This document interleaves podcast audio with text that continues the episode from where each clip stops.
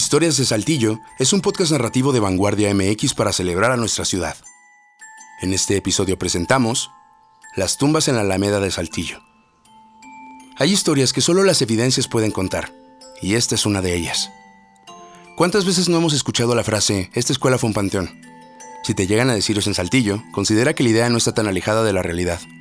Documentos resguardados en el Archivo Municipal de Saltillo indican que por lo menos ocho panteones se ubicaron en el centro histórico de la ciudad a lo largo del siglo XIX. Se localizaron en lugares cercanos a los que actualmente son la Catedral, la Escuela Coahuila, la Iglesia de San Francisco, la Escuela Centenario, la Colonia González, la Parroquia San Esteban, el barrio de Santa Anita y la Alameda Zaragoza. De ese último sitio es del que hablaremos, un espacio público por el que diariamente transitan miles de personas, quizás sin saber hasta ahora que ahí se enterraron centenas de cadáveres hace 189 años.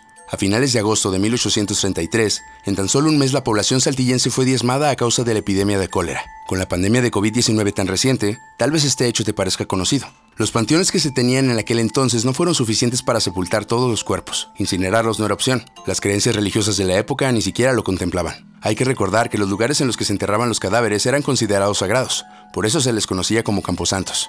Tal vez fue el problema de los numerosos muertos que Manuel Camacho, párroco de la iglesia San Esteban, habilitó como panteón un terreno que le había obsequiado el padre Juan Inocente Pérez. A pesar de las diversas investigaciones, es prácticamente imposible conocer las delimitaciones exactas de los antiguos cementerios, así como la cifra precisa de las osamentas enterradas. Esto se debe, especialmente, a que muchos de los espacios solían ser improvisados para cubrir la demanda de mortalidad del momento, como fue el caso del camposanto de esta historia. Esto se debe especialmente a que muchos de los espacios solían ser improvisados para cubrir la demanda de mortalidad del momento, como fue el caso del camposanto en esta historia, al que se le llamó cementerio del pueblo.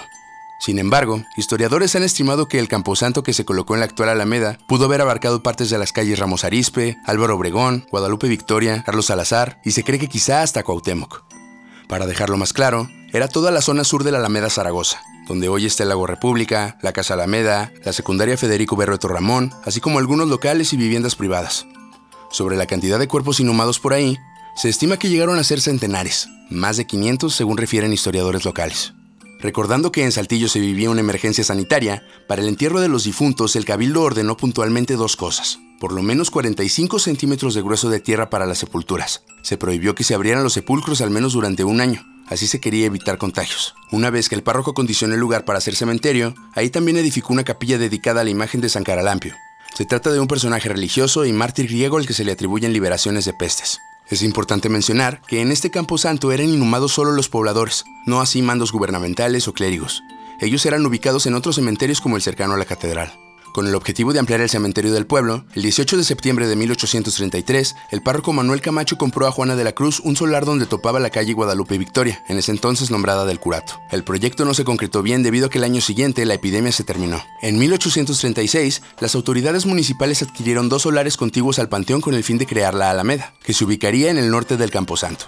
Ese mismo año hubo una nueva amenaza sanitaria, la epidemia del sarampión.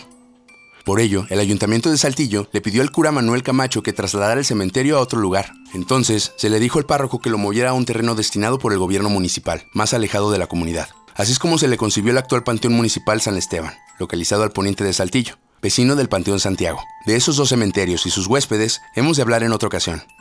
Regresando al cementerio del pueblo, el párroco Manuel Camacho intentó que en el lugar que hoy es la Alameda se dejara la capilla que se constituyó para San Caralampio, pero no se lo permitieron. Hasta pidió licencia para colectar dinero y adornar el pequeño templo y ponerle cerrojos. El ayuntamiento se lo negó y le ordenó ceder los terrenos completos para seguir con el proyecto de la Alameda. En este espacio de la historia existe un hueco. Una duda que quizás te hiciste conforme avanzó el texto. ¿Aún hay cuerpos enterrados en la zona?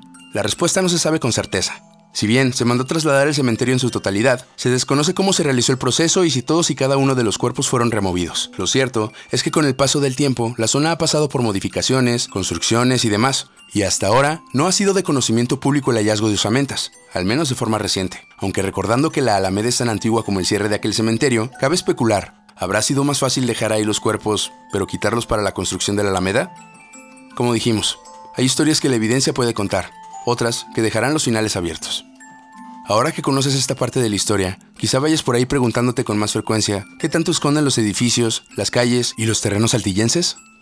Esta historia fue investigada por Adrián Armendaris, narración y producción de Ramiro Cárdenas, fotografía Omar Saucedo, idea original, Carla Guadarrama, Adrián Armendaris y César Gaitán.